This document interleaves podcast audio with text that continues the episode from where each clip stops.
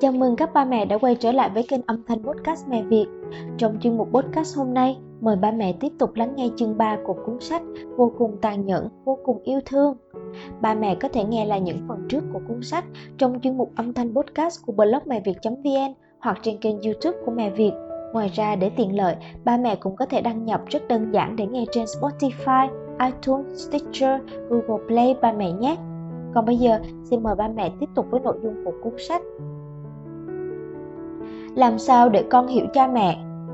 Chỉ trong thời gian ngắn ngủi mấy chục năm, người do thái đã nhanh chóng vươn đến vị trí giai cấp bạch kim, trở thành dân tộc kiếm tiền giỏi nhất thế giới. Ví dụ như george soros ross rothschild, hiện đang chi phối hệ thống tài chính châu âu, hay những ông lớn tài chính như JP Morgan trên phố Wall đều là các nhà tài phiệt Do Thái giàu có nổi tiếng trên thế giới. Vì người Do Thái giàu có như vậy nên thông thường mọi người đều cho rằng thế hệ sau của những người Do Thái giàu có đương nhiên sẽ sinh ra với những chiếc chìa khóa bạc sống trong cẩm y ngọc thực từ bé. Thực tế cho thấy, trong tiểu sử gia đình của những người Do Thái giàu có ấy, ghi rõ tất cả các thành viên khác đều thích làm giàu. Họ cẩn trọng nhắc nhở thế hệ sau, nhà cao muôn trượng dựng lên từ mặt đất bằng kiên quyết không để cho con cháu mình sống trong nhung lụa. Vì thế, họ nghĩ ra rất nhiều biện pháp giúp con trẻ kiềm hãm sự hưởng thụ quá sớm. Ví dụ như hoạt động khá nổi tiếng tham quan một ngày của cha mẹ cũng là một trong những cách phụ huynh Do Thái tiến hành giáo dục trì hoãn thỏa mãn đối với trẻ.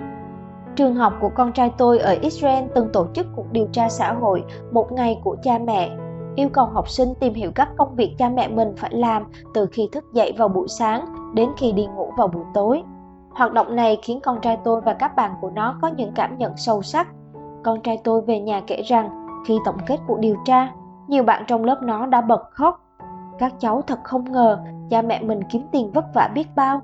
Một cháu từng đòi mẹ mua giày trượt tin hàng hiệu sau khi tham quan nhà máy mẹ cháu đang làm việc tận mắt chứng kiến cảnh người mẹ quay cuồng làm việc trong tiếng máy ồn ào cháu hổ thẹn nói ngày hôm đó em trông thấy cánh tay mẹ mỏi rã rời, gần như chẳng còn sức nhấc lên.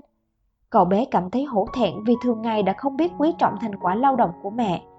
Thầy giáo cho tôi biết, nhà trường tổ chức hoạt động điều tra này là theo kiến nghị của một số vị phụ huynh do thái.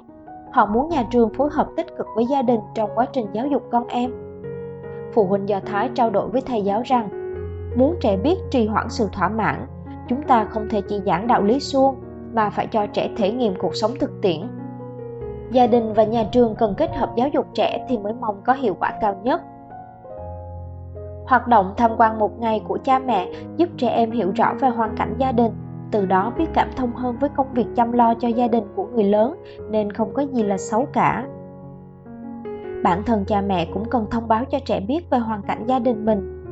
Gia đình khá giả, có thể để cho trẻ hiểu, chăm lo cho gia đình là việc không dễ dàng gì. Còn những gia đình nghèo khó có thể cho trẻ hiểu, người lớn duy trì cuộc sống vất vả ra sao. Làm vậy, con trẻ sẽ càng quý trọng cuộc sống hơn, yêu quý các thành viên trong gia đình hơn.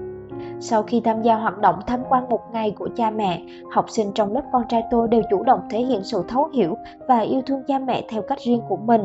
Hôm nay mẹ đi làm về mệt, nên tan học con về nhà ngay, giúp mẹ rửa rau. Hôm nay là chủ nhật nhưng cha vẫn phải tới tòa soạn viết bài à. Con sẽ giúp cha dọn dẹp phòng sách.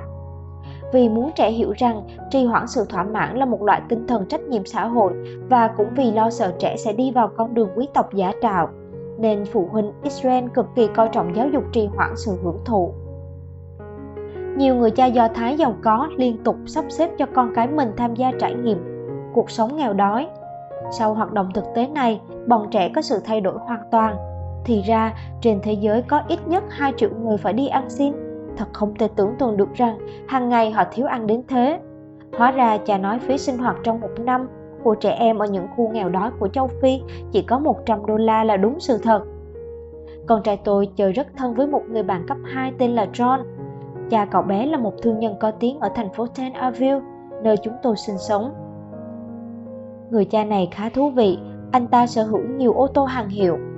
Vậy mà cuối tuần nào cũng kiên trì đưa con trai đi xe buýt, cho thằng bé quan sát cuộc sống vất vả bên ngoài xã hội. Có lần, John cùng con trai tôi chở túi hàng to bằng xe đạp mang đi bán. Đúng lúc trời mưa tầm tã, bọn chúng trông thấy đằng xa có một chiếc ô tô đang tiến lại gần. Thật mừng vì đó là xe của cha John.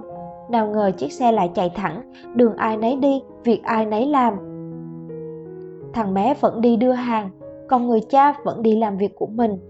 Nếu John muốn thay đôi giày đá bóng cũ, cha thằng bé sẽ đề nghị nó mỗi tối rửa bát đũa một lần, hoặc là đồng ý một nguyên tắc khen thưởng khác, đổi lấy đôi giày mới bằng sức lao động của mình.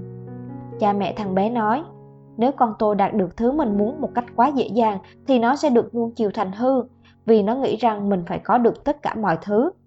Tôi phân tích dụng ý của cha John cho con trai tôi nghe. Thằng bé nói, mẹ ạ, con tin sau này nhất định John sẽ kế thừa rất tốt tài sản của gia đình cậu ấy. Vì cha cậu ấy riêng dụ cậu ấy như vậy, chính là khích lệ bản thân cậu ấy phấn đấu, chứ không ngồi không hưởng lộc. Lúc đó, tôi rất mừng vì cậu con trai của tôi mới học cấp 2 đã hiểu được đạo lý này.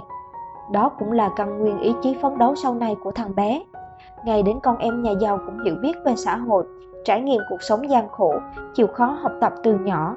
Vậy, con em các gia đình bình thường còn cần phải biết phấn đấu hơn thế chứ? Theo phụ huynh Do Thái, điều kiện kinh tế khá giả chưa chắc là chuyện tốt.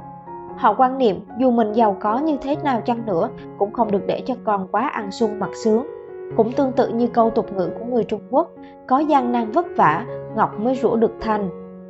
Phụ huynh Israel thường trao đổi, đối thoại với con em mình để cho trẻ hiểu lý do vì sao cha mẹ trì hoãn thỏa mãn của chúng. Họ bảo trẻ, nếu con thích chơi thì con cần phải có thời gian tự do để chơi đúng không? Con sẽ đạt được mong muốn của mình khi con thi vào trường điểm và có thành tích học tập xuất sắc. Sau này con có thể tìm được một công việc rất tốt, kiếm được rất nhiều tiền.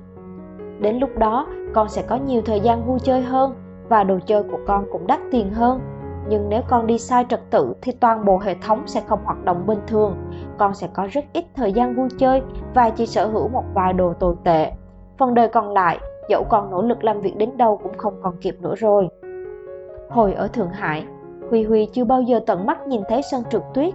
Sau này tới israel, nhà chúng tôi ở vùng biên giới tiếp giáp giữa israel và liban. Ở đó có một cái sân trượt tuyết duy nhất của israel. Vào kỳ nghỉ đông, huy huy háo hức muốn đi trượt tuyết.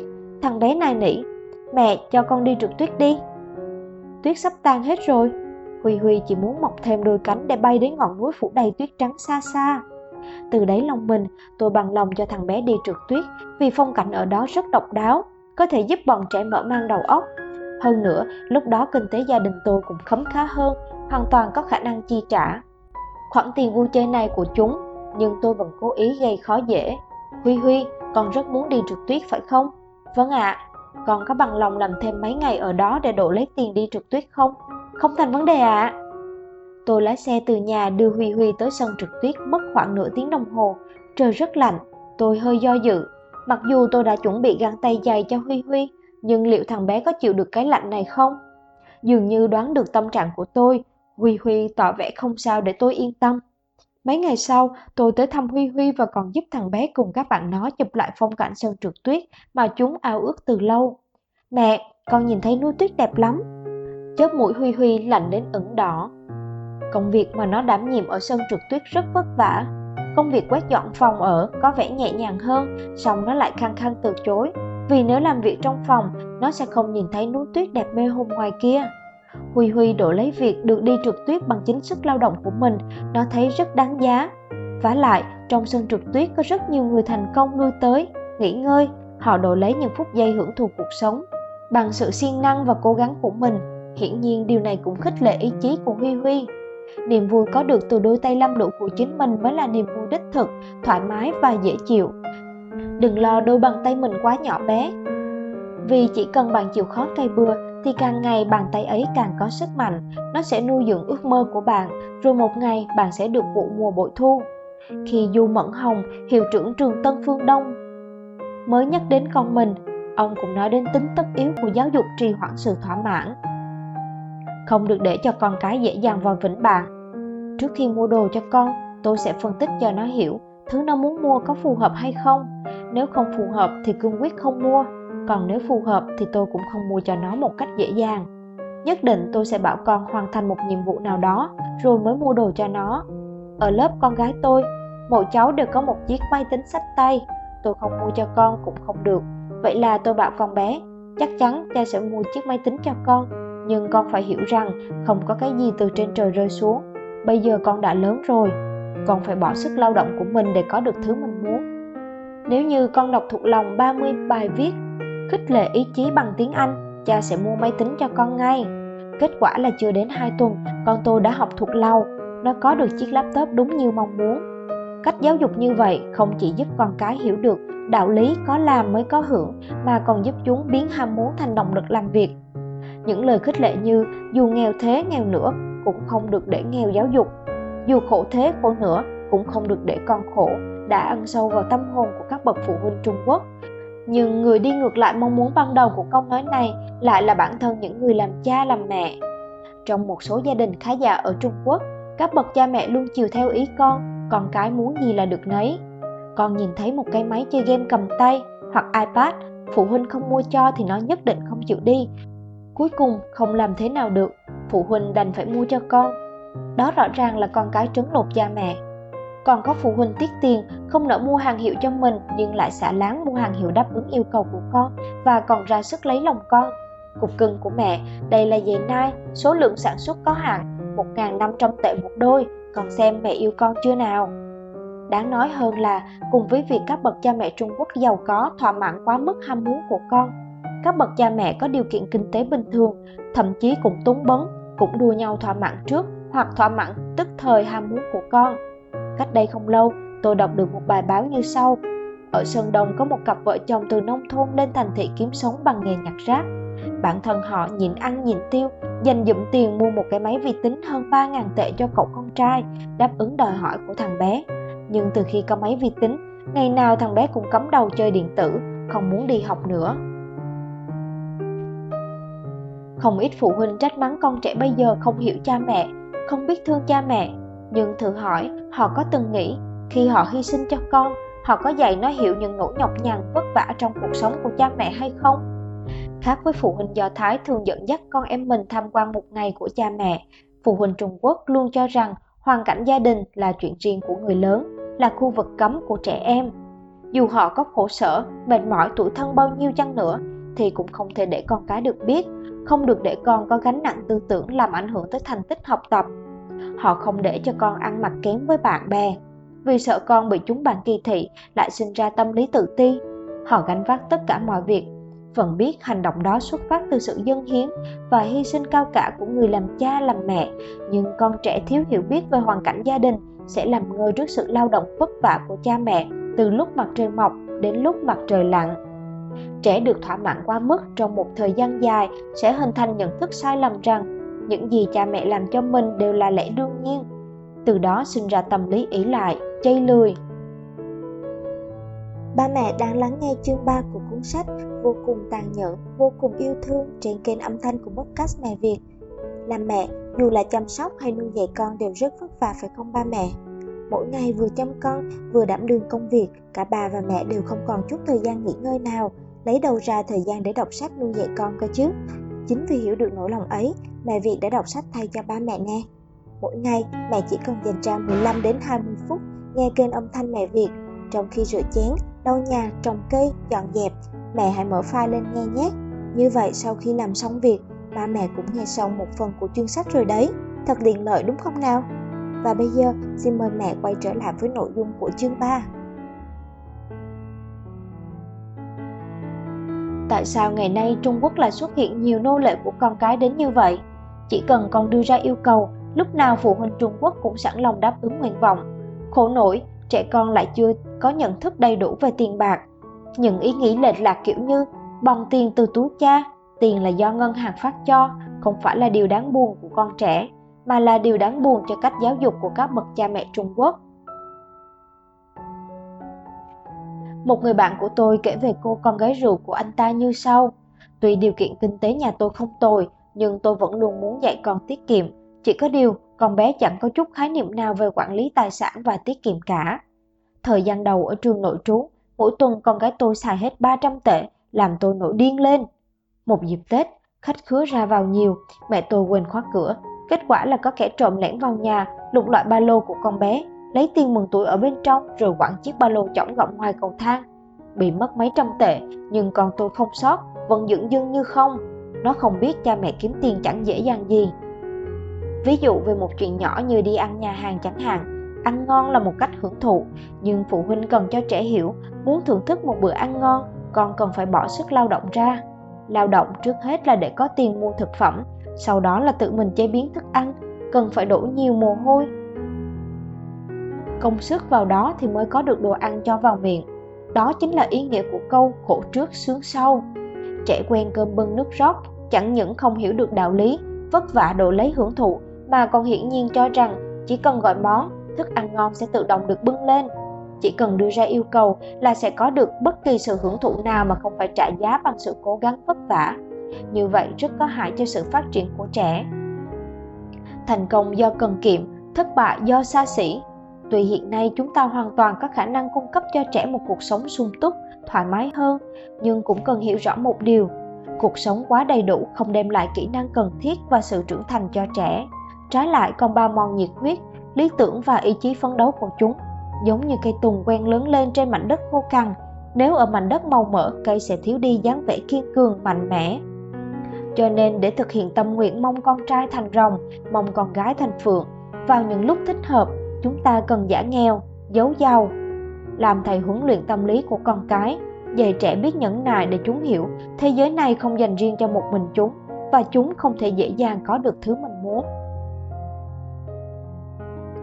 Không có người cha, người mẹ nào không yêu thương con cái mình, nhưng tình yêu đó cần phải có chừng mực, có nguyên tắc và có phương pháp.